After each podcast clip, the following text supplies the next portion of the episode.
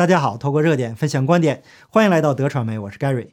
今天呢，咱们还是谈一个很久都没说的话题了，关于去年美国那场神奇的选举。很多订阅我频道的朋友呢，都是因为这个话题慕名而来的。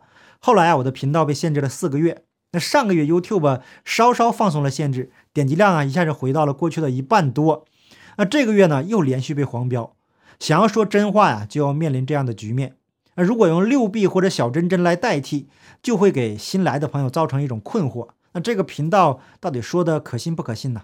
那目前的言论环境呢，是越来越恶劣了。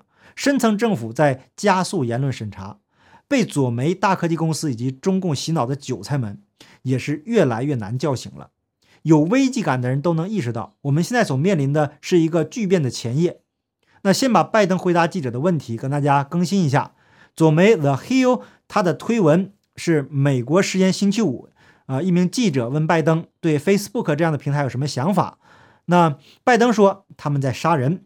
我们唯一正在被感染流行病的是未接种疫苗的人，没接种疫苗的人在他们眼中跟恐怖分子一样。那接种疫苗就安全了吗？美国职业棒球大联盟洋基队对红袜队的一场比赛被推迟，因为三名完全接种疫苗的纽约投手被检测出 COVID-19 病毒阳性。那既然疫苗被他们吹嘘的跟神药一样，那么接种疫苗后就应该不会再感染了。可是比赛为什么又停下来了呢？应该继续比赛呀，都接种疫苗了，那接种疫苗就不会死了，对吗？那运动员的身体多健康啊，而且完全接种了疫苗啊，这就是一场彻头彻尾的骗局。美国政府极力压制羟氯喹和伊维菌素这样的便宜又好用的药物，强迫人们接种实验性疫苗。请不明白的朋友啊，用脑子再好好想一想，这里面有没有问题？那美国 CDC 中心主任瓦伦斯基发出警告，没接种疫苗的人将大流行。那这就是赤裸裸的威胁。前面提到的完全接种疫苗的运动员都没能逃过感染的命运，便宜好用的药又不让用，那现在又把锅甩给没接种疫苗的人。更可恶的是啊，当我们报道真相的时候，言论被审查，视频被黄标，还被扣上错误信息的帽子。那白宫发言人普萨基就建议。一个人如果被一个大媒体平台判定传播虚假信息封杀，那么就可以被其他的所有平台封杀。请问谁能证明什么信息是虚假的呢？难道帮助深层政府给老百姓洗脑，给他们制造恐惧，让他们打疫苗就不是虚假信息了吗？所以啊，请珍惜我们最后的言论自由。以后呢，很多话题可能都会被封杀。也许啊，一场大战已经展开了，而且呢是全方位的。这个后面我会详细说明。一些人呢，至今还在相信左媒的洗脑。请您看看日本疫苗的接种率是多少？日本对疫情的控制是怎么样的？那我有几个亲戚啊，都在日本。去年疫情初期呢，我在节目中也介绍过我在日本的侄女感染 COVID-19 的经历。后来呢，她完全康复了，身体非常的健康。那日本政府对于没有重症的这个病患呢，基本就不管，就让他们自己在家中隔离就好了。全世界都知道日本人很少接种疫苗，因为他们曾经在疫苗这个事情上啊遭受过沉重的打击，所以啊至今都对疫苗非常的警惕。那有哪个左媒报道过日本详细的情况吗？印度的疫情就更不用说了，那个 Delta 变种是怎么来的呢？是自然变种还是周围谁放的毒呢？后来呀，印度的疫情又是如何控制的呢？为什么没有左媒报道呢？再对比一下英国的疫苗接种率，以及接种疫苗后死亡的人数，还有接种中共疫苗的泰国，那泰国呢？今天就新增了一万零八十二起病例。昨天呢，我还介绍了新加坡的情况，新加坡的疫苗接种率已经很高了。可是呢，稍稍放松一下，结果呢，各种感染群就出来了。目前呢，主要下流媒体选择性报道，制造恐慌，用舆论制造压力。动动脑子啊，好好想一想吧。现在呢，只要不符合主流的言论，都被视为虚假言论。可是我刚刚跟大家谈到的几个国家，全部都能在官网上查到数据，请问是虚假信息吗？那为了应对更为严格的审查环境，我准备了几个选项给大家。第一呢，就是如果不想麻烦，就请订阅 Gary Talk 频道备用。那第二呢，就是加入德传媒的 Telegram 频道。第三呢，就加入德传媒的 Umaker 平台，链接呢。都在信息栏和置顶留言。好，咱们进入今天的主要话题。已经很久没有更新关于大选的消息了。只要提到这个话题呀，无一例外的都会受到严格审查。即使这样啊，今天也得说了，因为我这个频道呢就是要传播真相。亚利桑那州马里科帕郡昨天听证会公布了初步的数据：七万四千二百四十三张邮寄选票无记录，一万八千人投票后名单被删除，一万一千三百二十六人没登记但投票，三千九百八十一人过了截止日期才登记投票。那仅这四项啊，就十万七千五百五十五张票，而拜登在亚利桑那州仅赢得了一万零四百五十七票。关注德传媒的很多朋友啊，呃，都已经很清楚这次审计了。那把网友总结的要点呢，再分享给大家。亚利桑那州这次审计是由州议会发起的立法审计，整个过程啊全程录像，十几个摄像头，二十四小时全网直播。审计方法除了手工技术之外，还包括对选票的法医式审查、检查笔记折痕乃至纸张质量。由于民主党方面的疯狂诋毁和攻击，所以整个审计过程可以说严谨科学到了极致。那本来呢，亚利桑那州的审计结果没有这么早就公布，可是啊，左翼组织一直在起诉亚利桑那州参议院，要求公布跟审计相关的资料。昨天，马里科帕县的高级法官 Mitchell Camp，呃，拒绝了参议院取消这个请求的动议。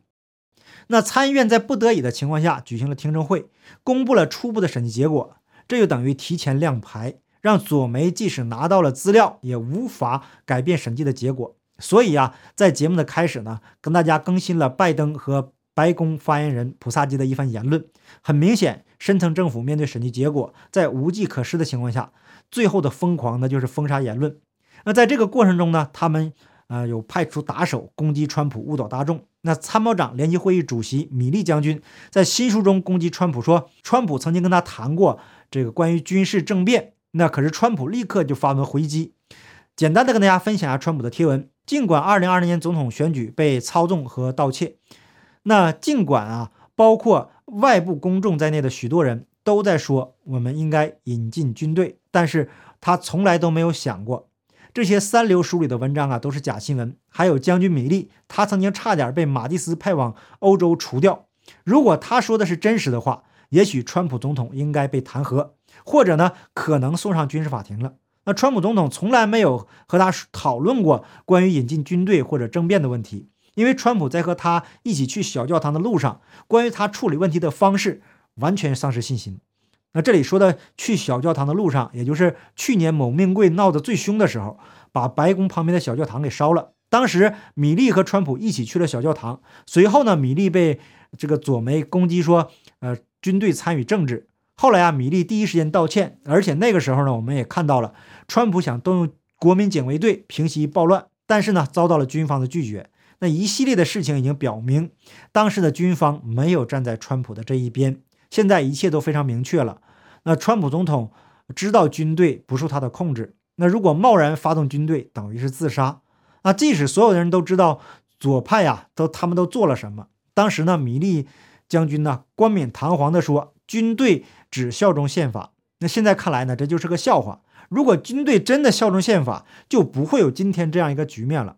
我们看到了真相在一层层的被揭开。这里插一句啊，无论最后的结果是什么。